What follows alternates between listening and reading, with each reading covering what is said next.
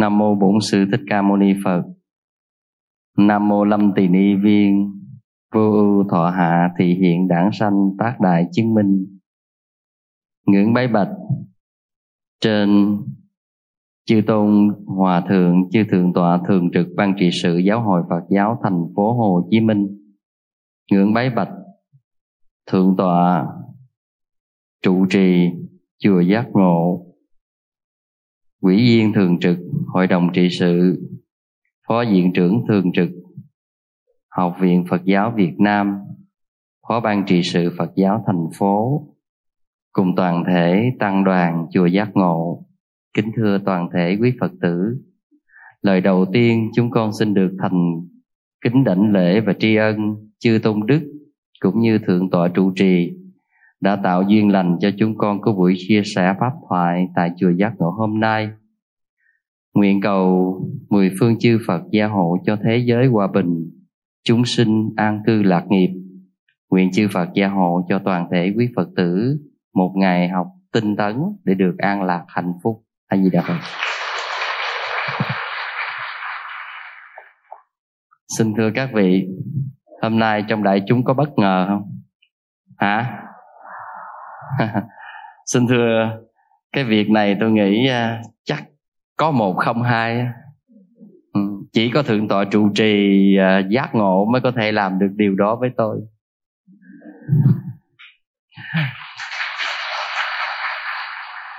Gần 10 giờ đêm hồi hôm thượng tọa điện cho tôi. Thầy có rảnh không? Thì tôi dĩ nhiên tôi biết là thượng tọa Nhật Từ là trăm công nghìn việc. Nhưng mà tôi đoán khoảng 80% là việc này. Dạ. Nhưng mà tôi tôi rất là quan hỷ. Bởi vì thật ra mà nói, đối với thượng tọa nhật từ, thì tôi là một người rất là tôn trọng thầy, kính trọng thầy. Ngoài ra còn một điều là một cái người mà tôi để trong lòng gọi là ân nhân. À trên cuộc đời, chúng ta được học một bài học lớn, đó là lòng tri ân. Và tôi nhớ điều này trong một quyển sách đức hòa thượng quyền diệu cũng đã từng chia sẻ với mọi người về lòng tri ân. Đỉnh cao của lương tâm và đạo đức, chúng ta sẽ gặp nhau ở một điểm, dù lý giải cách này hay là lý giải cách khác. Đối với thầy nhật từ, thì tôi cũng cũng quá hiểu về thầy. Dĩ nhiên mỗi một con người, ai cũng có cái giới hạn của nó. Giữa cái đúng, cái sai, cái tích cực và cái tiêu cực. Nhưng mà ân tình thì không có cái sai ở trong đó. Và suốt cuộc đời ân tình là một điểm son, là một viên kim cương, không thể nào nhiễm ô được với bất cứ lý do gì. Trong đạo lý con người, ân là ân, không thể mượn cớ để có thể quên ân, dù một việc làm lớn hay nhỏ. Đó mới là đạo lý con người. Trong cuộc đời, chúng ta nhớ kỹ có những người mượn một lý do để phủ ân. Đó là những người khó có thể thành nhân chi mỹ. Chúng ta có thể muốn làm phật, làm thánh, làm tổ. Điều đó tôi rất là hoan nghênh. Nhưng mà nhân tố, đạo lý của một con người là nền tảng điều này chúng ta không xây dựng cho vững chắc và kiên cố, thì những cái ước mơ cao xa của chúng ta trở thành vô vọng. Các vị nên nhớ là như vậy. Trong đời, có những người người ta làm ơn mình một lần. Ví dụ tôi cho là đơn giản là mượn tiền mượn một lần người ta cho. Mình cảm ơn không? Cảm ơn. Lần thứ hai người ta cũng cho. Cảm ơn không? Lần thứ ba người ta không cho. Thì sao? Nếu là những cái người đơn giản và họ không có cốt lõi về đạo làm người thì mượn một lần cho cảm ơn lần thứ hai cho cảm ơn lần thứ ba không cho thì oán trách. Có phải không? Ai giàu ba họ ai khó ba đời mày? À, mày như vậy hả? Thật ra mà nói thế này thế kia dùng những từ rất nặng lời. Như vậy trên cơ bản nhất nếu cái người mà không cho đó họ nói rằng, họ rất là tiếc vì cho hai lần trước cho biết con người như thế này sẽ không cho từ ban đầu. Về với những người như vậy, sự giúp đỡ không có ý nghĩa. Hãy đi giúp đỡ nhiều thứ có ý nghĩa hơn. Con người chỉ biết mình, mượn một lần người ta cho, mình nhớ ơn. Mượn lần thứ hai người ta cho, mình nhớ ơn. Lần thứ ba người ta không cho, mình không mang ơn tiếp nhưng hai ơn vừa rồi, làm sao quên được? Nếu mà vì một lý do này có thể phủ nhận tất cả những ân tình vốn đã có, thì đạo làm người không xài được.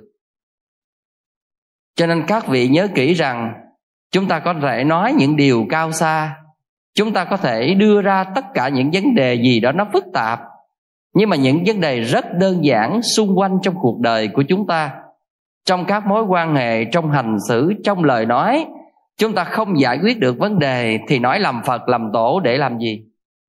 Cho nên, nhất là người học phật, phải để ý chỗ này. Và tôi thấy chúng ta hay bị nhầm lẫn chỗ này và chúng ta xem thường tất cả những gì mà nó diễn biến xung quanh trong cuộc đời của chúng ta. Chúng ta cầu học một cách viễn vông hay là xa rời thực tế? Chính vì vậy, tôi muốn góp một phần để giúp cho các vị nhìn lại trong cái vấn đề cốt lõi của việc học tu. Tôi xin chia sẻ với đạo tràng một cái bài giảng là giác ngộ sự vĩ đại từ những điều bình thường. A di đà phật.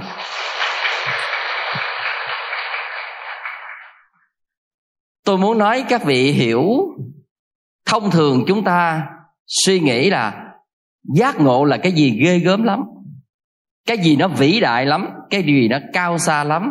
Và vì vậy, những người mà không thật học và không thật tu, họ hay diễn dịch những chuyện trên mây, trên trời, trên gió. Nó làm cho chúng ta cứ tưởng tượng như một bộ phim huyền thoại. Một số vấn đề có thể có cái sự linh thiêng, màu nhiệm.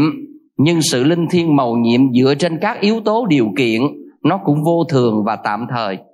Nó chưa phải là một cốt lõi vĩnh cửu tôi không hề phủ nhận các giá trị linh thiêng màu nhiệm nếu đúng mức mà trong một tình huống nào đó. Nhưng mà điều đó cũng không phải là một giá trị vĩnh cửu đối với con người này. Bởi vì bản thân của đức phật đã từng cấm các đệ tử thể hiện thần thông trong cái việc giáo hóa chúng sinh. Có phải vậy không à vậy thì các vị nên nhớ, tôi không phủ nhận cái sự quyền thoại linh thiêng màu nhiệm, nhưng đó không phải là cái vấn đề cốt lõi và nó chỉ xảy ra trong tình huống nào và giới hạn bao nhiêu chứ không phải với tất cả. Vì vậy có những người mượn cái đó để mà làm mù thiên hạ để mà lôi kéo một cái cách nó không chính đáng thì điều này chưa phải là cái cốt lõi quan trọng trong vấn đề học phật hay là những con người tìm đến với sự giác ngộ. Giác ngộ về mặt từ ngữ đối với chúng ta không hề lạ. À, giác ngộ là trực nhận ra về chân lý. À, hay là trong thiền học hay gọi là nhận ra được bản tâm. Ừ. vậy thì ở đây chúng ta có thể hiểu giác ngộ là là sự nhận ra về về bản chất thật của một vấn đề. Nhận ra theo cái từ ngữ của nguyên thủy gọi là như lý tác ý mà theo cái từ ngữ của thiền tông gọi là gì? Là trực kiến hay là trực nhận, hay là trực quan, hay là nhận thức bằng vô thức. Tức là nhận thức đây không thông qua cái phân tích của ý thức. Vậy thì ở đây chúng ta thấy gì? Giác ngộ là nhận ra bản chất thật của mọi vấn đề, hay là nhận ra về chân lý. Vậy thì ở đây, trong bất cứ một ngữ cảnh tình huống nào nó xuất phát từ chân tâm, mà không thông qua cái nhận thức phân biệt của ý thức cân đo đong đếm, thì chúng ta biết rằng cái đó, một là gần với sự giác ngộ, hai là nhận thức đúng theo sự giác ngộ. Hay chúng ta nói một cái từ rất là quen thuộc là như lý tác ý, tức là nhìn đúng bản chất của một vấn đề, hay là nhìn ra về về sự thật, về chân lý. Vậy thì ở trong cuộc đời này, chúng ta thấy những người tu tập trên con đường của phật pháp nhận ra được điều đó, nhất là thiền tông gọi là tiểu ngộ, vô số lần. Còn đại ngộ là nhận một lần để đạt được chân tâm và thấu ngộ tận cùng của của cốt lõi vấn đề. Vậy thì ở đây, các vị thấy sự giác ngộ đó nó không phải là một trí tưởng tượng. Ai càng tưởng tượng, càng xa rời chân tâm. Ai càng tưởng tượng, càng xa rời với mục đích giác ngộ. Nên nhớ gì chúng ta thấy một vị cư sĩ trong thiền tông từng có đề cập đó. Đó là cư sĩ bạn bàn long quẩn. Trong cuộc đời đã được nhận ra về chân lý, nhưng mà như một sự tiểu ngộ. Khi đến gặp thạch đầu hy thiên, ông đưa ra một cái câu hỏi với tổ thạch đầu hy thiên là, người không cùng với muôn pháp làm bạn là ai? Thạch đầu hy thiên bụm miệng ông ngay đó ông ngộ. Nhưng mà cái ngộ đó cũng chưa chín mùi, hay chúng ta có thể gọi là tiểu ngộ, chẳng hạn. Sau đó khi đến giang tây gặp mã tổ đạo nhất, đem câu đó ra hội tiếp. Bạch hòa thượng, người không cùng với muôn pháp làm bạn là ai? Thì lúc đó, mã tổ đạo nhất mới nói rằng, nếu ông uống một ngụm nước mà hết cả dòng sông giang tây này thì ta vì ông mà nói, ngay đó đại ngộ. Và khi đại ngộ rồi, bàn long quẩn mới ở lại, học, hay là giống như là một sự trả ơn đi, hầu thầy hai năm. Và lúc đó, bàn long quẩn mới làm một cái bài kệ đó, là thập phương đồng tụ hội, các các học vô vi, thử thị tuyển phật trường, tâm không cập đệ quy. Cái bài mà chúng ta thấy rằng các đại giới đàn hay lấy cái câu là gì? Hả? Câu tuyển phật trường. Thật ra cái câu đó từ từ cái lời giác ngộ của cư sĩ bàn long quẩn. Thập phương đồng tụ hội là mười phương trở về đây. Các các học vô vi là mỗi một người tự học về chân lý, tức là đạo vô vi là chân lý, là chân tâm. Thử thị tuyển phật trường, nơi đây là trường tuyển phật tâm không cập đệ quy là tâm không mới trở về. Vậy thì khi đạt được tâm không, hay là là chân tâm, hay là chân lý, hay là thành phật giác ngộ, thì mới xong nhiệm vụ. Cái ý là như vậy. Vậy thì chúng ta thấy rằng cái sự giác ngộ về cốt lõi là chúng ta có thể trải qua rất nhiều lần trong cuộc đời để nhận ra được về về bản chất của vấn đề nếu những người học tu chưa từng có những cái trải nghiệm đó, thì cái khoảng cách trên con đường nhận ra chân lý còn bị xa. Vì vậy, nếu cái người muốn đạt được mục đích của mình, người ta phải vượt qua rất nhiều và nhất là những vấn đề của tín ngưỡng. Tín ngưỡng là một rào cản vô cùng lớn. Nếu một con người muốn tiến xa hơn trên con đường phật giáo mà dừng lại ở tín ngưỡng, sẽ dậm chân tại chỗ mãi mãi và đôi khi tín ngưỡng nó là một con dao hai lưỡi. Nó cũng là điều để giúp cho chúng ta tiếp cận sâu hơn với phật pháp. Nhưng mà nó cũng là cái cách ràng buộc để đẩy chúng ta vào con đường mê tín rất dễ dàng. Phải hiểu cái điều này. Không phủ nhận tín ngưỡng, nhưng mà người tu cũng không dừng lại ở tín ngưỡng. Phải đến và vượt qua. Đây là một điều quan trọng vô cùng. Cho nên các vị nên nhớ rằng đừng tưởng tượng về cái các vấn đề phật pháp. Chúng ta phải nhìn bằng trí tuệ và nhìn sâu, nhìn bằng cái chân tâm của mình hay nhìn bằng cái chánh niệm của mình, tỉnh giác của mình. Tôi từng nói trong một số bài giảng, đức phật không làm những chuyện của các vị phật trên trời, trên mây. Nhớ nha, mà đức phật làm có hai việc thôi. Ai có từng nghe những bài giảng của tôi? Các vị nào trả lời đúng? Ừ? Ai đúng tôi thưởng. Ừ. hả? Có gì thưởng nấy luôn xin thưa với các vị, tôi đã từng nói trong các bài giảng, đức phật chỉ làm hai việc thôi. Một việc là không ai dám làm, và một việc không ai không ai thèm làm. Có phải không? Vậy mà trở thành cái sự vĩ đại đức phật đâu phải vĩ đại từ những cái điều gì gọi là trên mây, trên gió, thăng thiên, độn thổ, kinh hồn đó đức phật vĩ đại trong những điều rất bình dị. Tôi hỏi các vị, dẫn một người dơ bẩn như ni đề xuống sông tắm, việc đó có gì phi thường không? Các vị làm mẹ từng dẫn mấy đứa con ỉa trai đáy dầm đi tắm, có không? Cái việc đó phi thường lắm mà phi không? Việc đó quá bình thường và việc hàng ngày luôn đó thầy. Có phải không? Mà có ai tôn xưng làm phật đâu, phải không? Ừ. nhưng mà ta cũng là bồ tát, cũng là phật của đứa bé đó đó. Cho nên nó cha mẹ cũng là phật của của các con đó. Tôi đã từng viết một cái bài viết hơn 20 năm về trước á, là mẹ là bồ tát đời con á. Ừ. thì cái này tôi không muốn đề cập cái đó. Tôi trở lại vấn đề là đức phật dẫn đi đề là một người gánh phân trong kinh thành để mà xuống dưới dưới dưới, dưới sông để tắm. Cái việc đó không là cái vấn đề gì là phi thường hết á. Nhưng mà người ta cảm thấy một hành động đó trở nên vĩ đại. Trong thời điểm đó đó những cái người mà dơ bẩn hạ tiện như ni đề không ai dám đến gần không ai dám đụng. Và nhất là nhất là những giai cấp trên chỉ cần cái bóng của ni đề đi ngang qua cái con người người ta thôi, người ta có thể đánh chết ni đề. Cái rổ rau thao nước mà chỉ cần cái bóng của những người hạ tiện phớt ngang, người ta có thể hất đổ bỏ. Và không ai dám đụng, bởi vì người ta cảm thấy rằng đụng những con người hạ tiện như vậy sẽ trở nên nhơ nhớp, bẩn thỉu. Vậy đức thế tôn chúng ta làm những chuyện không ai thèm làm, có phải không? Đó là những chuyện không ai thèm làm, nhưng đức thế tôn làm và đức thế tôn trở thành những cái biểu tượng của sự thánh thiện. Vậy chúng ta thấy là sự vĩ đại của đức phật có phải từ chuyện rất bình thường không? Một việc của cái người đệ tử mù là ai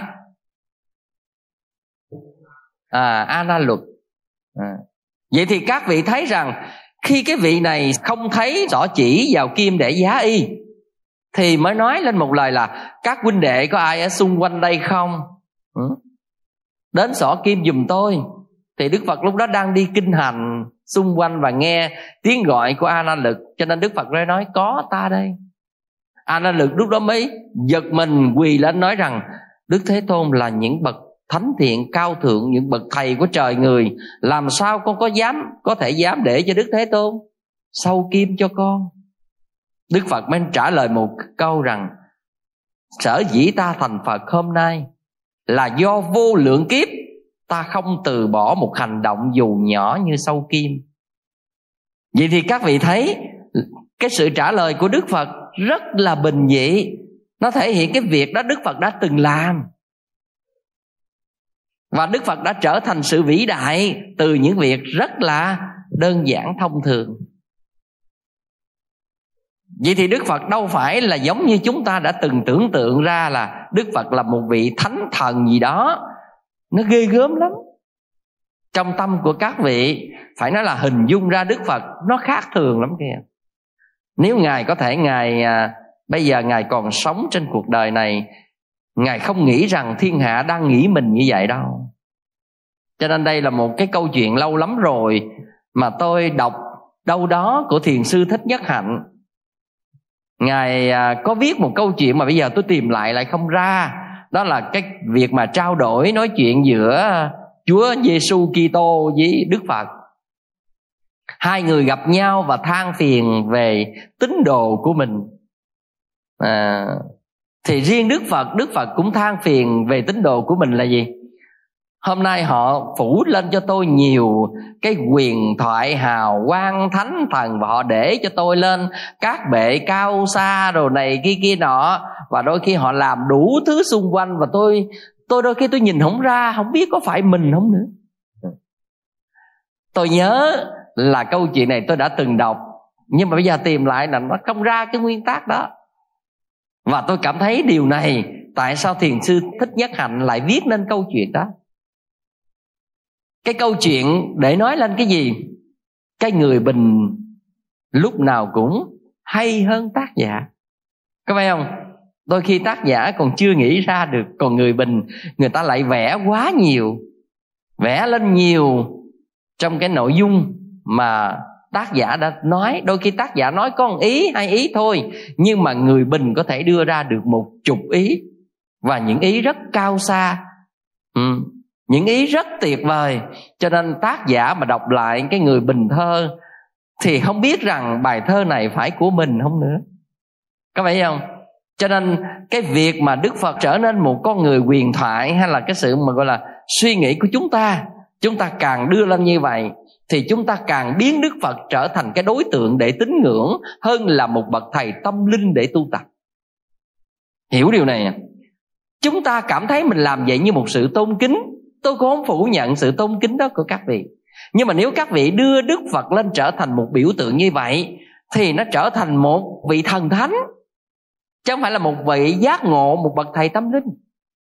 Cho nên hồi tối này có một cô phật tử gặp tôi. Cô phật tử mới nói rằng, trong cuộc đời học tu rất cần một cái người thầy như một biểu tượng để hướng đến, để tu tập thì tôi nói rằng cô nói như vậy cũng không có sai. Nhưng mà nếu cô đặt vào cái form của một người thầy để cô có thể tu tập, thì cô có thể trở thành người tốt chứ không thể trở thành người có trí tuệ. Cô giật mình với tôi câu đó. Tại sao vậy? Mình chọn một đối tượng là một biểu tượng hướng theo, làm cột mình theo một cái hình thức đó. Và hình thức đó đã ngự trị trong lòng, thì trí tuệ không bao giờ phát sinh có thể giúp mình trở thành người đạo đức, nhưng không thể trở thành người giác ngộ. Bởi vì một con người giác ngộ thật sự, có trí tuệ thật sự, không có một cái phơm nào cả. Và một người muốn giác ngộ, người đó phải là chính mình, người đó không phải là cái phơm của ai. Bởi vì sự giác ngộ này không phải do thầy truyền trao. Không hề có bất cứ một ông thầy nào truyền trao sự giác ngộ đó cho chúng ta. Mọi việc của người thầy chỉ làm gợi ý mở đường cho chúng ta và mình phải tự làm cho ngọn đèn trí tuệ của mình phát sáng. Chính vì vậy mà cái câu chuyện giữa ngài long đàm sùng tính và đức sơn à, khi thầy trò nói chuyện với nhau rồi thì đức sơn chào thầy ra về mở cửa ra trời bên ngoài tối ôm như mực. Thì mới quay lại nói với thầy thầy ơi bên ngoài trời tối quá ngài sùng tính mới đốt một ngọn đèn đưa cho đức sơn. Đức sơn vừa cầm, sùng tính làm gì? Thổi phật tắt. Ngày đó, đức sơn ngộ. Ngộ gì? Ngộ trời tối đen thui hả? Các vị nên nhớ, người thầy cho chúng ta biết rằng ngọn đèn mà người thầy truyền không phải là là thật trí tuệ. Trí tuệ là phải ở trong lòng ông ông phải ngộ ra trong lòng ông, trời tối như mực là để thể hiện vô minh. Trời tối bên ngoài cũng là tối của của tâm. Dùng đèn của người khác đưa để soi sáng, đèn đó không bền, chắc và không thật. Ông phải thắp sáng ngọn đèn của chính ông thì thì mới xóa được màn đêm vô minh này, cái tối này. Cho nên đức phật mãi mãi là người thầy dẫn đường thôi. Đức phật không thể ban cho sự giác ngộ cho các vị cho nên từ cái thời mà đức phật còn tại thế, có những người nhìn không ra về đức phật nữa mà. Trong các câu chuyện liên quan về cuộc đời đức phật, có một câu chuyện là, một hôm đức phật trên đường du quá đến một cái xứ nọ và buổi chiều tối rồi, cho nên đức phật tìm một cái lò gạch cũ để mà nghỉ. Thì khi vào nghỉ đó thì trong đó lại có một anh chàng đã ở trước rồi, cũng nghỉ qua đêm tại đó thì anh chàng này khi thấy một người à, cũng có dáng vẻ sa môn bước vào thì anh này cũng à, có một chút gì tôn trọng và cũng để à, dành à, một cái cái cái cái sự tôn trọng đó. Thì khi mà đức phật dừng chân ở đó và cùng nghỉ đêm á, thì lúc mà đức phật và cái anh chàng nọ tâm sự thì à, đức phật mới hỏi anh đi đâu mà anh lại nghỉ trong cái lò gạch cũ này? Thì anh này mới kể, anh từng nghe đức phật gotama đức cồ đàm, người con dòng họ thích đi tu như vậy, trí tuệ như vậy, hay là thuyết giáo như vậy và từng, nói chung là độ các vị vua chúa như vậy. Trong lòng anh ngưỡng mộ quá cho nên là anh quyết lòng đi tìm sa môn cồ đàm gotama vậy thì các vị thấy trong câu chuyện này, anh ta đi tìm phật mà hiện giờ phật ở đâu? Hả? Phật đang nói chuyện với anh ta mà anh ta không biết. Vậy thì anh đi tìm phật mà phật thật á, đang có mặt trước anh ta anh ta không hề nhận ra. Vì sao vậy? Hả? Vì cái đức phật mà anh đang hình dung trong trí của anh á, nó không giống với với đức phật là con người thật anh đang gặp vì vậy khi anh gặp phật, nhưng mà không hề nhận ra đó là phật. Câu chuyện này là một câu chuyện thật. Và nó cũng phản ánh sự thật trong cuộc đời. Sự thật lúc nào cũng trần trụi hơn những điều chúng ta tưởng tượng. Chúng ta hình dung về một vấn đề, chúng ta tưởng tượng về một vấn đề.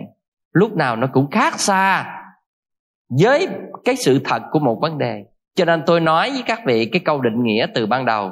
Giác ngộ là gì? Là nhận ra cái bản chất của một vấn đề, nhận ra sự thật hay nhận ra về chân lý mà nó không thông qua trí tưởng tượng là ý thức của chúng ta. Nhưng mà tất cả sự nhận thức hôm nay, thấy, nghe hay biết của chúng ta có thông qua ý thức không? Gần như tất cả đều thông qua ý thức. Đây là một điều mà chúng ta phải lưu ý. Vì vậy đức phật thật đang có mặt trước anh, nhưng mà anh không hề hề nhận ra, mặc dù anh đang đi tìm phật. Cho nên chúng ta rất khó để giác ngộ khi chúng ta hình dung quá nhiều về đức phật. Các triết lý của đức phật rất là thật.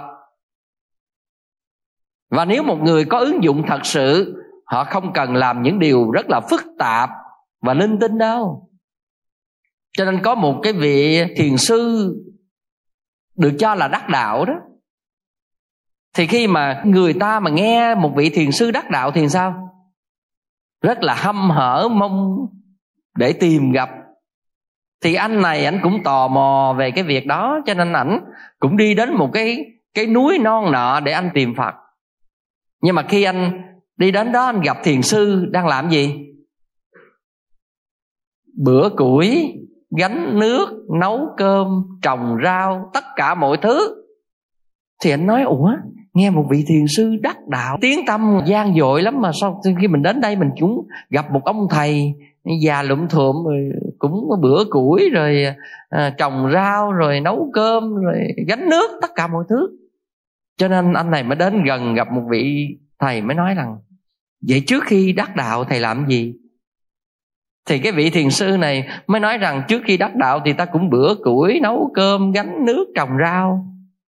Nó nói, ủa? Vậy thì trước khi đắc đạo, thầy cũng bữa củi, nấu cơm, gánh nước, trồng rau. Vậy sau khi đắc đạo, thầy cũng làm chừng ấy. Ủa, vậy là thầy đắc đạo là đắc đạo cái gì? Thì lúc đó thiền sư mới nói rằng, trước khi đắc đạo, ta bữa củi nhưng mà ta đang nghĩ đến nấu cơm ta nấu cơm, ta nghĩ đến trồng rau, ta trồng rau, ta nghĩ đến việc sách nước. Còn khi đắc đạo rồi, trồng rau, ta biết trồng rau. Nấu cơm, ta biết nấu cơm. Sách nước, ta biết sách nước. Đốn củi, ta biết đốn củi. Vậy các vị nghe, ủa, giác ngộ gì kỳ đắc đạo gì kỳ ấy các vị không? Nhưng mà đó là trở thành những câu chuyện thiền nổi tiếng. Vì sao vậy? Vì tất cả chúng ta hình như là để tiếp cận với chân lý, để tiếp cận với phật pháp, gần như chỉ bằng sự tưởng tượng hình dung. Cho nên tôn giáo tồn tại nhờ cái này. Tôn giáo họ tô hồng một cái gì đó, thần thánh gì cái gì đó. Vì vậy, những người theo tôn giáo không thể nào trở thành người giác ngộ được. Ở đây tôi muốn phân tích cho các vị để mà các vị nhận ra về cái cốt lõi của một vấn đề chứ còn cái việc tín ngưỡng về tu tập về tất cả các vị, trong điều kiện cho phép và trong cái ngưỡng của chúng ta chúng ta cứ giữ. Chúng ta có quyền học phật với mọi cách mà. Tùy trình độ căn cơ của chúng sinh khác nhau, thì có thể chúng ta học theo cái cách khác nhau. Đó là sự tu tập của mỗi con người, nhưng các vị sẽ nhớ kỹ một điều, cốt lõi của một vấn đề là không hai cho nên á, những điều rất bình thường nhưng mà tại sao trở nên một cái con người vĩ đại? Tại vì các vị càng làm cái gì bất thường, nó trở nên cách xa với chân tâm. Trong quá trình học tu cũng vậy. Văn chương càng nhiều càng không lột tả được cốt lõi của chân lý.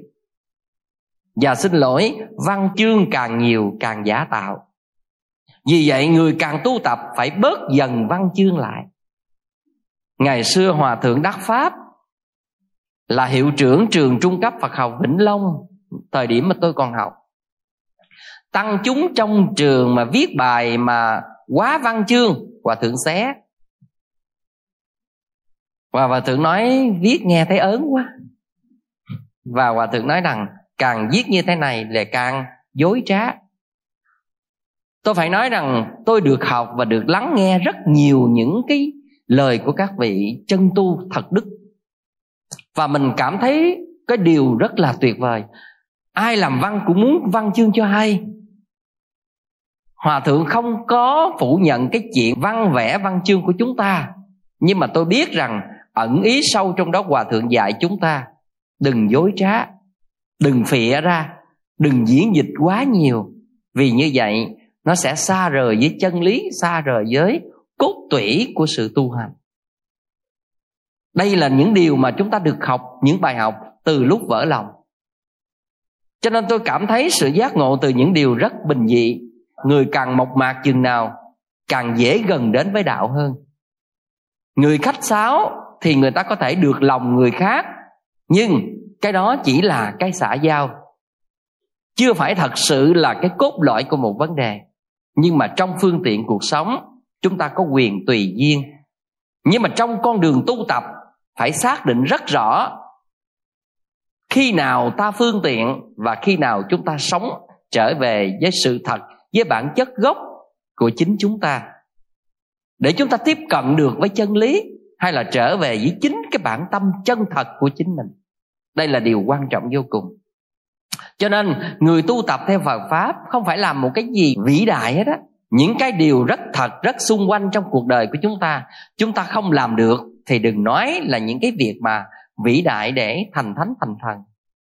Đối nhân xử thế, những cái xã giao, những cái cái thói quen ích kỷ thông thường của bản ngã chúng ta chúng ta chưa vượt qua được mà. Những cái hành động của chúng ta, hành động nào gần với chân tâm là hành động đó vượt qua tất cả những cái bản ngã theo thói quen thông thường. Khi không còn cái bản ngã theo thói quen thông thường, thì chúng ta có thể tiến gần được với chân lý hơn cho nên, người học phật và nghe pháp, hãy cẩn thận điều này. Vừa rồi tại chùa pháp tạng của thầy trí huệ đó, tôi có giảng một bài giảng, nghe pháp hời hợt thì làm sao giác ngộ. Tôi có nói rất kỹ, bởi vì không khéo cái cách nghe pháp của chúng ta hôm nay rất hời hợt. Chúng ta nghe để cầu vui, mua vui, và đôi khi chúng ta nghe rồi không có nhớ cái gì chúng ta chỉ là một sở thích, một giải trí. Và pháp hôm nay nó đa dạng quá. Chúng ta có quá nhiều thứ chọn lựa. Và càng chọn lựa chừng nào, thì cái tâm trân trọng giáo pháp chúng ta càng bị thấp. Dĩ nhiên, vàng thao lẫn lộn, chúng ta phải chọn. Nhưng mà chọn ở trong đây là chọn cái cốt lõi của một vấn đề nghe pháp. Chứ không phải chọn theo cái dạng mà đi mua rau ở ngoài chợ. Dù hiện tại bây giờ truyền thông giới thiệu về Phật pháp, nó phổ thông đại trà. Nhưng tính nghiêm túc với một người học đạo thì không thể xem thường được. Nếu người học đạo chân thành, không bao giờ có cái tánh nghe pháp bằng cách hời hợt để mà mua vui, nó giống như văn nghệ giải trí. Người như vậy mới có thể trân trọng giáo pháp, người như vậy mới có thể tiếp cận được chân lý của phật pháp. Vì vậy phật pháp là những cái rất là thông thường nó là những cái diễn ra trong đời thường, trong hành xử, trong nói năng, trong cả tư duy của chúng ta. Ừ. Cho nên vị thiền sư mới nói rằng trước khi đắc đạo và sau khi đắc đạo, gần như không có gì khác, nhưng khác ở một cái điểm. Trước khi đắc đạo làm việc này nhớ việc khác. Nhưng mà sau khi đắc đạo rồi làm việc gì biết việc đó. Vậy thì các vị thấy cái việc nó rất thông thường, nhưng mà lại làm cho con người người ta lại lại giác ngộ cho nên đừng tưởng tượng sự giác ngộ là cái gì như hào quang chúng ta để lên các đức phật hay là gì đó. À, thật ra sự tôn xưng đó chúng ta có quyền. Nhưng mà con người giác ngộ không phải để cho thiên hạ bái lại cung kính. Các vị nhớ nha. Sự giác ngộ đó không phải để cho thiên hạ bái lại cung kính. Cho cái người mà giác ngộ để thiên hạ bái lại cung kính là nó cũng không đúng và ai có nguyện vọng đó cũng không thể giác ngộ được đâu vì thấy người giác ngộ như đức phật được thiên hạ cung kính, thích quá cho nên đi tu được giác ngộ để để được thiên hạ cung kính, tu mọc râu luôn cũng không có giác ngộ tôi bảo đảm với các vị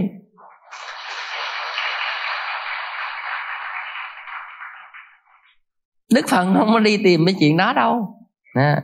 cho nên ở đây chúng ta học phật pháp, chúng ta nên học và chọn lựa cách học và chọn pháp, chúng ta sẽ càng ngày thấy mình càng tiến xa trên con đường đạo pháp. Còn nếu không có cái này, các vị học phật hoài nhưng mà không có lối vào, không có pháp để tu. Và nếu không có pháp để tu, thì chúng ta ứng dụng lòng vòng lòng vòng hoài mà không có cái cốt lõi. Cho nên các vị biết rằng, cái hư danh, cái phù phiếm xung quanh, nó lừa chúng ta nhiều thứ lắm và những cái mà nó lừa chúng ta như vậy, cuối cùng chúng ta đi lanh quanh lanh quanh hoài mà không tới cái mục đích của mình. Cho nên tôi có nói với các tăng ni, muốn tu hành phải đặt mục tiêu. Muốn biết mình có tiến bộ hay không phải đặt ra mục tiêu. Không có mục tiêu lấy gì để đo lường. Ừ? làm sao để đo lường được sự tiến bộ trên con đường tu tập của chúng ta?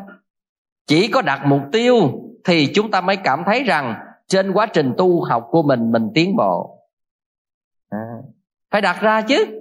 Lấy pháp và lấy cái cốt lõi của vấn đề đặt ra là à mình tu tập trên con đường này nè là phải như vậy năm nay năm sau gì đó. Hay là tình huống này nó diễn biến thì trạng thái tâm lý của chúng ta quyết lòng phải đạt được như vậy và lấy cái đó làm thước đo để thách thức với mình, coi mình trưởng thành cái trí tuệ bản lĩnh của mình trên con đường tu tập tới đâu. Còn tu bao nhiêu năm vẫn rồi ý á dở hơi bằng những cái linh tinh thì khó lắm. Cho nên có một cái bài giảng tôi nói nó cũng hơi, nói chung là hơi động chạm đến giới người nữ, mà nhất là người ni đi tu tôi nói cái người ni nào mà đi tu mà còn chí ché với chuyện lặt rau đụng gặp sâu cái chí ché sắc cái gì trầy sướng chút cái chí ché lên chiên ở trong bếp lỡ văng dầu đụng cái chí ché lên ừ. tôi nói nữ tính mà không thay đổi kiểu này nó suốt đời không thể làm phật. Có đụng chạm không? Nhưng mà cái đó tôi nói chân thành tôi nói, nữ tính này không vượt qua thì làm sao gọi là là có thể tu tập để thành phật, thành tổ, thành thánh được? Khi đi xuất gia, người ta không nói nữ hay nam. Người ta chỉ có nói là thiện tai, thiện nam tử, năng liễu ờ, thế vô thường, xả thú tục, nê hoàng, công đức, nan tư nghị. Tức là người ta nói cho những cái người đi tu là những cái bậc đại trưởng phu người giác ngộ sự vô thường của cuộc đời. Lìa bỏ thế gian mà hướng đến con. Con đường niết bàn, công đức không thể nghĩ lường. Mà trưởng phu thiện nam tử gì mà chí ché dưới sâu, chí ché với ờ, vết dầu gì đó, sắc đứt gọt chút xíu cũng ý é tùm lum. Và nhất là đi ra đường gặp dơ cái sao? Ỉ ẻ rồi tùm lum thế thế.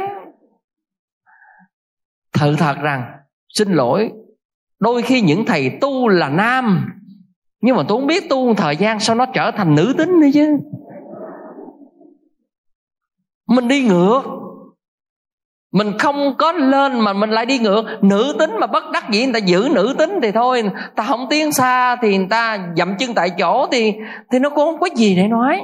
Nhưng mà có những người từng là đàn ông mà đi tu một thời gian cũng chí ché như phụ nữ. cái này là cái bệnh.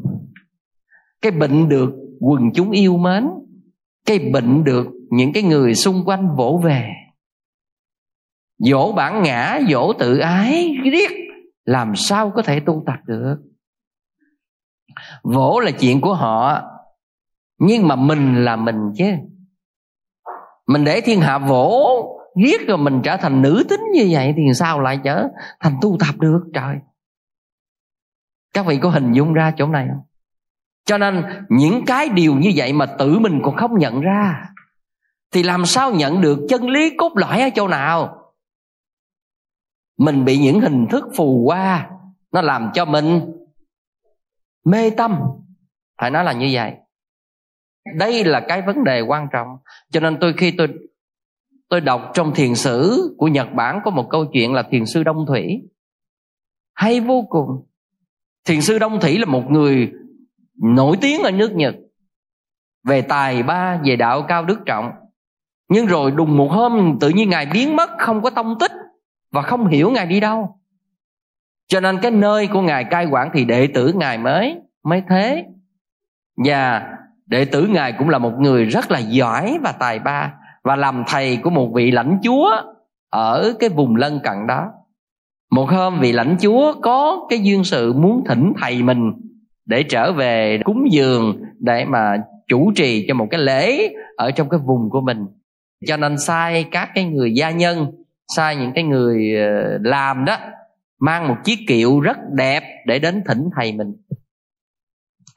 Thì uh, trên đường thỉnh một cái vị thầy của lãnh chúa đi ngang một khu rừng và người ta đồn rằng là trong khu rừng này có một ông già làm dài cỏ rất đẹp, rất bền, rất chắc. Cho nên là ở nhà mới dặn rằng những người này đi ngang khu rừng đó đặt mua cho họ một số những dài cỏ. Thì trên đường đưa cái vị thầy của lãnh chúa này trở về nơi đó đó, thì các vị này mới dừng lại trong một khu rừng vì đã có hẹn với ông già. Thì khi cái đoàn đang đưa đi như vậy, cái bỗng dừng lại thì cái vị này cảm thấy là có cái chuyện gì nó bất thường hay không? Cho nên mới dán rèm nhìn ra bên ngoài. Thì khi nhìn ra bên ngoài thì thấy một ông già đang đang trao cho những vị này những chiếc dài cỏ. Và vị thượng tọa này dựng tóc gái và từ trong cái kiệu á, sang trọng nọ mới bước ra và quỳ lại cái ông già bán dài cỏ này. Những người xung quanh không biết chuyện gì xảy ra thì ra ông già bán dài cỏ là thiền sư đông thủy, là thầy của mình. Và khi lại xong rồi, trước khi rời khỏi nơi đó, mới nói với học trò, đừng để tâm bị đắm nhiễm khi kết giao với người quý tộc. Và vị thầy rời đi. Xin thưa các vị, một câu chuyện thiền rất tuyệt vời, làm cho chúng ta trầm ngâm suy nghĩ tại sao có những người đang trên con đường danh vọng cao quý như vậy? Tự nhiên họ từ bỏ. Và những người đạt được mục đích của sự tu hành, người ta mới thấy là danh thơm tiếng tốt là vô thường giả tạm. Mà như lời của đức phật dạy là gì? Ta xem địa vị công hầu như đôi dép bỏ, xem vàng ngọc lụa là như đồ vẽ rách vậy thì các vị thấy rằng những con người khi đạt càng cao đến chỗ chân tâm thì họ cảm thấy những cái thứ phù hoa trong cuộc đời rất là vô thường giả tạm. Đây là thấy bằng giác ngộ chứ không phải bằng ngôn ngữ. Ngôn ngữ chúng ta có thể nói trăm ngàn lần về vô thường, về giả tạm. Nhưng mà con người của chúng ta có thật chứng được vô thường giả tạm của các thứ phù hoa hay không? Đó là một vấn đề cho nên dự tu hành người ta cần xác định rất rõ ở chỗ này. Và cái đó là cái cách mà có thể giúp cho cái hành giả trên lộ trình tu tập càng ngày càng gần hơn mục đích giác ngộ. Cho nên chúng ta không xem thường những cái việc nhỏ hay là những vật thông thường. Người giác ngộ, người ta không từ bỏ bất cứ một hành động nhỏ nào. Hay là cái người mà kiểm soát tâm lý tốt, người ta sẽ rất là là chính chu chúng ta đừng nghĩ là những việc quan trọng trên trời, trên đất chúng ta làm mới là chuyện của tu hành tu hành làm từng chuyện vặt tu hành không phải là chuyện gì trên mây, trên gió đâu à. tôi nhớ lời của hòa thượng huệ đăng có nói một câu à. việc nhỏ chớ bỏ, việc lớn cố làm, không việc chớ bài thầy nói rất là hay, một người không làm trọn vẹn được việc nhỏ thì không thể nào làm tốt việc lớn việc nhỏ không quan tâm chắc chắn việc lớn sẽ có nhiều lỗ hổng. Cho nên chúng ta hãy nghĩ gì? Một cái bờ đê bị vỡ không phải tự nhiên nó vỡ. Nó vỡ từ gì? Lỗ mội à, tức là những lỗ nhỏ nhỏ lặt vặt lặt vặt đó người cẩn thận họ sẽ không bỏ sót một điều dù nhỏ. Một người làm giám đốc một người làm quản lý không biết tên của người lao phòng mình là ai không biết người rửa vệ sinh toilet là ai, không biết những người quét xung quanh là ai. Thì thật ra mà nói, chúng ta có quyền. Nhưng mà những cái việc đơn giản như vậy, người quản lý còn không hiểu, thì không thể là người quản lý tốt và sâu sắc được. Muốn đánh giá con người phải đánh giá từng việc nhỏ. Phải để ý cái điều này muốn hiểu người đó như thế nào hãy thấy họ sử dụng những đồng tiền lẻ như thế nào thì sẽ biết tâm của người đó về tiền như thế nào. Ừ. các vị cần lưu ý đây là điều mà tôi nói như vậy. Trong một ngôi chùa cũng vậy. À, cái người quản lý lãnh đạo là vô cùng quan trọng. Các vị đừng nghĩ giống như cái khóa tu nơi tôi. À, tôi chỉ là lên pháp tòa hay là tôi đứng tôi chỉ tay tổ chức là xong xin thưa với các vị, muốn duy trì và phát triển một cái tổ chức, người lãnh đạo không thể ngồi trên pháp tòa hay là chỉ tay năm ngón cho người khác làm. Tôi phải đi xem từng phòng vệ sinh, tôi phải coi từng hố rác, tôi phải đi coi từng miếng đồ ăn, tôi phải đi coi từng chuyện vặt, góc cạnh của mọi vấn đề. Từng bóng đèn, từng cái gì đó, gần như là tất cả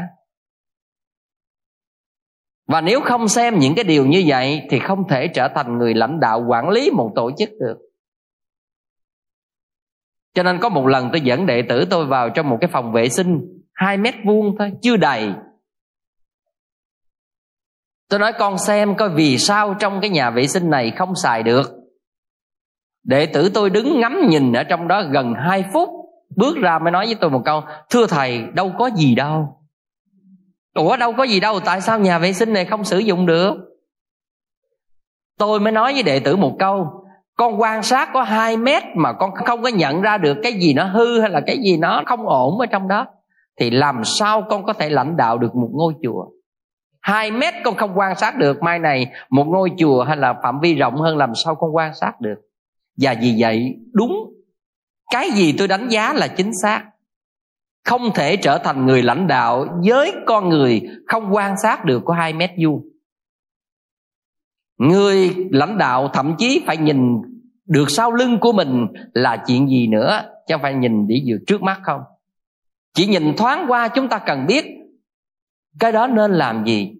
Cho nên cẩn thận với việc nhỏ, chúng ta mới có thể làm được việc lớn. Tất cả những việc lớn đa phần không thành là do nó thất bại từ những việc nhỏ, việc vặt và việc chúng ta hay xem thường. Người cẩn thận về tâm ý thì người không bỏ qua dù một việc rất là thông thường như vậy. Tôi nhớ hòa thượng thiện hòa, ngày xưa là người làm giám đốc phật học đường nam việt là bên ấn quang của mình, đúng không?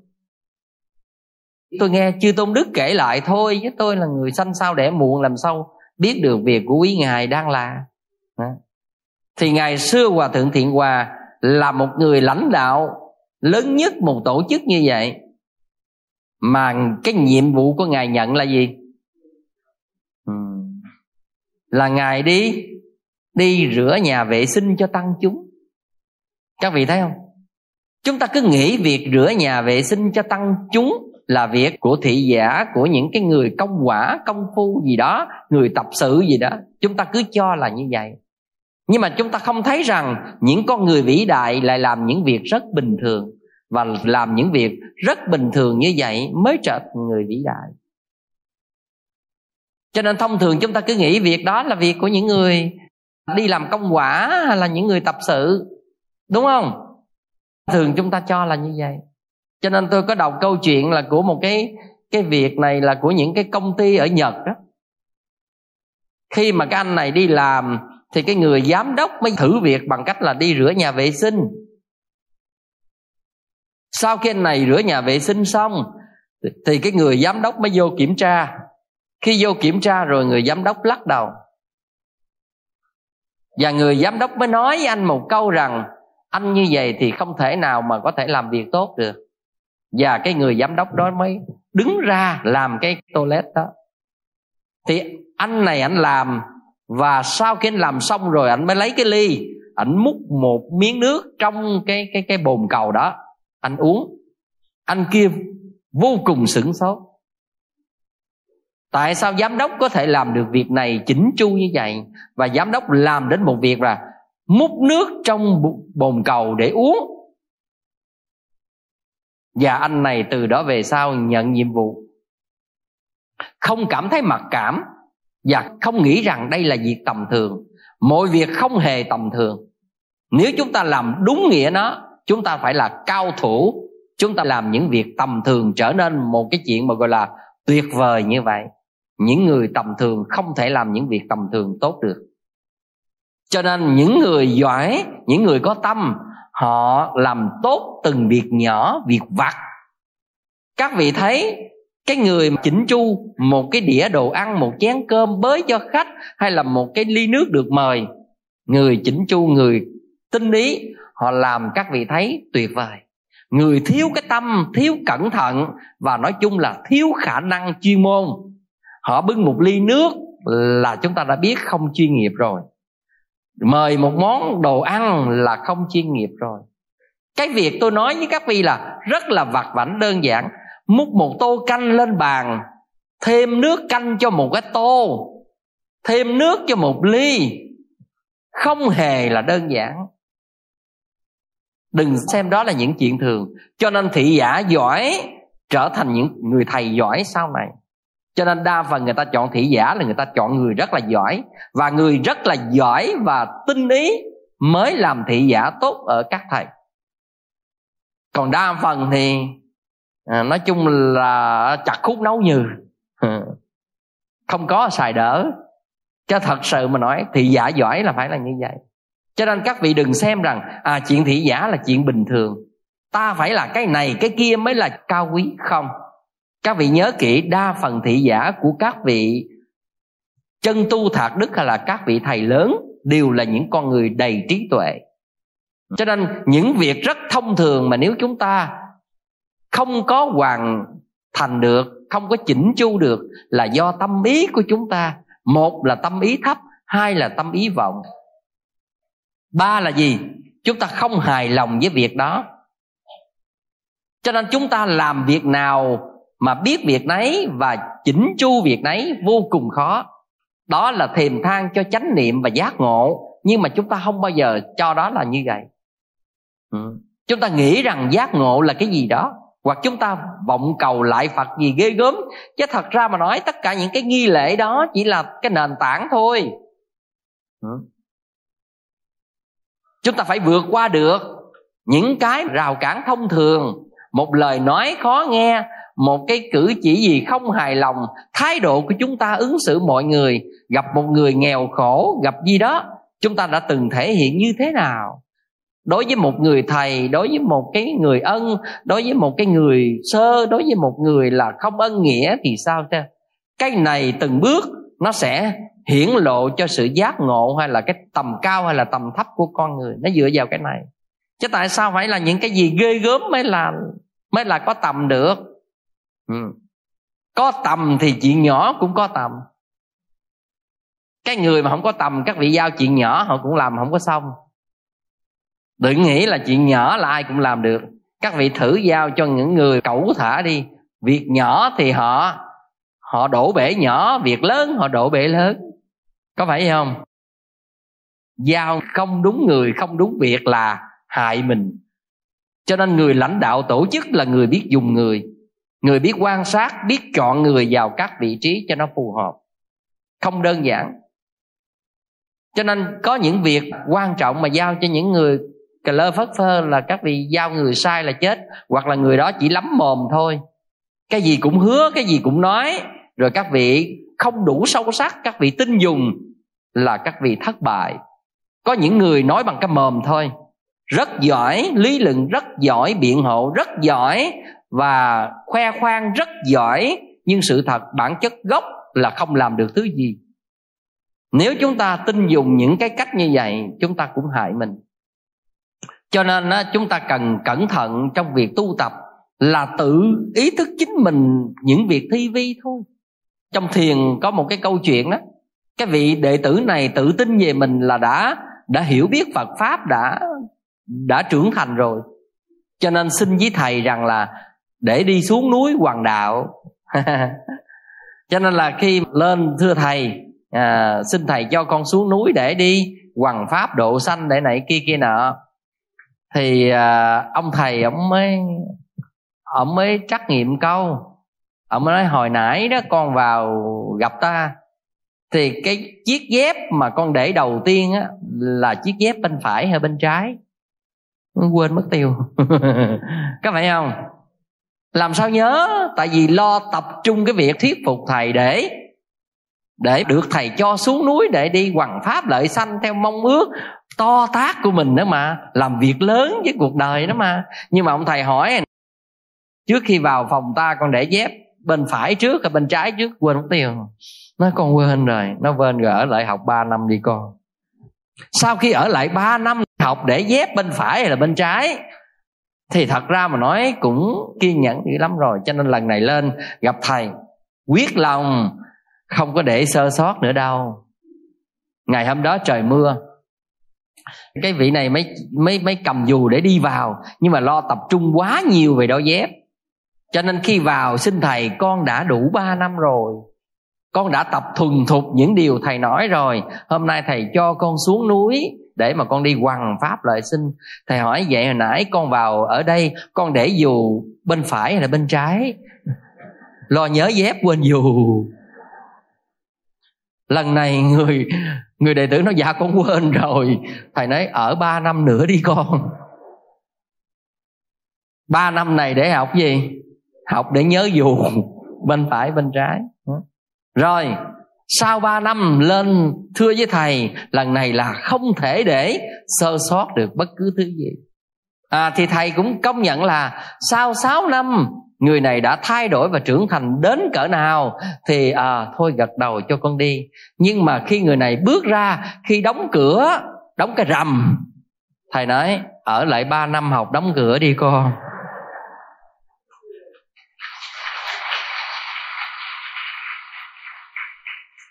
Các vị thấy, vậy là người thầy nhận ra đệ tử từ việc giác ngộ vĩ đại để tam tạng kinh điển chứa trong lòng hay là người nhận ra được những điều rất là thông thường? Các vị thấy người thầy nhận ra đệ tử của mình tiến bộ hay không từ những việc rất thông thường, chứ không phải là để ý những lời to tác những tâm nguyện ghê gớm tôi có kể ở tại chùa giác ngộ câu chuyện này rồi, nhưng mà hôm nay tôi lặp lại để các vị thấy đó tôi kể chuyện là tôi nói là một tu sĩ ở chùa tôi và một cái nhóm làm nước trong khóa tu.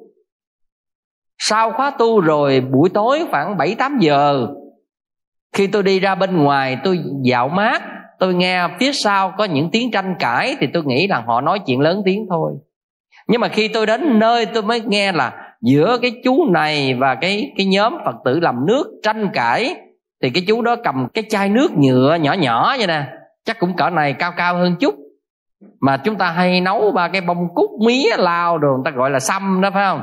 À, nước đó đó cầm trong tay và tranh cãi. Thì tôi hỏi gì vậy? Thì cái nhóm làm nước nói cái lẽ phải của mình và cái chú này cũng nói lẽ phải của mình. Nếu thông thường tôi sẽ ngồi lắng nghe và tôi phân tích ai sai ai đúng có phải vậy không? Để nói à bên làm nước đúng hay là bên uh, cái chú này đúng? À, chú này đúng tới đâu rồi bên làm nước đúng tới đâu? Rồi mai này á, nên xử sự làm sao? Ở trong chùa phải hòa hợp tương yêu đừng tranh cãi. À, đừng nói những lời á, mất cái từ ái thế tất cả mọi thứ. Bề nguyên si. Mai này làm gì? Cho nên các vị nhớ kỹ không hề dạy một cái cách công thức máy móc. Ngay chỗ đó tôi không hề nói bất cứ cái gì phân tích cái gì. Tôi chỉ nói là dù đúng cũng sai. Tôi chỉ nói một câu thôi, rồi tôi đi lên. Sau đó hai cái nhóm người này lên gặp tôi. Xin lỗi nhưng mà con chưa hiểu hết cái ý của thầy nói. Thì tôi mới hỏi cái người tu chú đi tu là gì gì? À vì con muốn xả thân cầu đạo con muốn uh, vô ngã vị tha con muốn làm lợi ích cho cuộc đời. Tôi nói có chai nước làm không được làm thứ quỷ gì? Hả? Một chai nước không từ bi hỷ xả được một chai nước không vượt qua được một chai nước không nhẫn nhịn được một chai nước không tha thứ được một chai nước không từ bỏ được mai này vì cuộc đời vì chúng sinh vì vô ngã vị tha gì đó nói dốc. Những cái này rất rõ như vậy làm không được. Mai này chuyện khỏi cần nói. Có phải vậy không?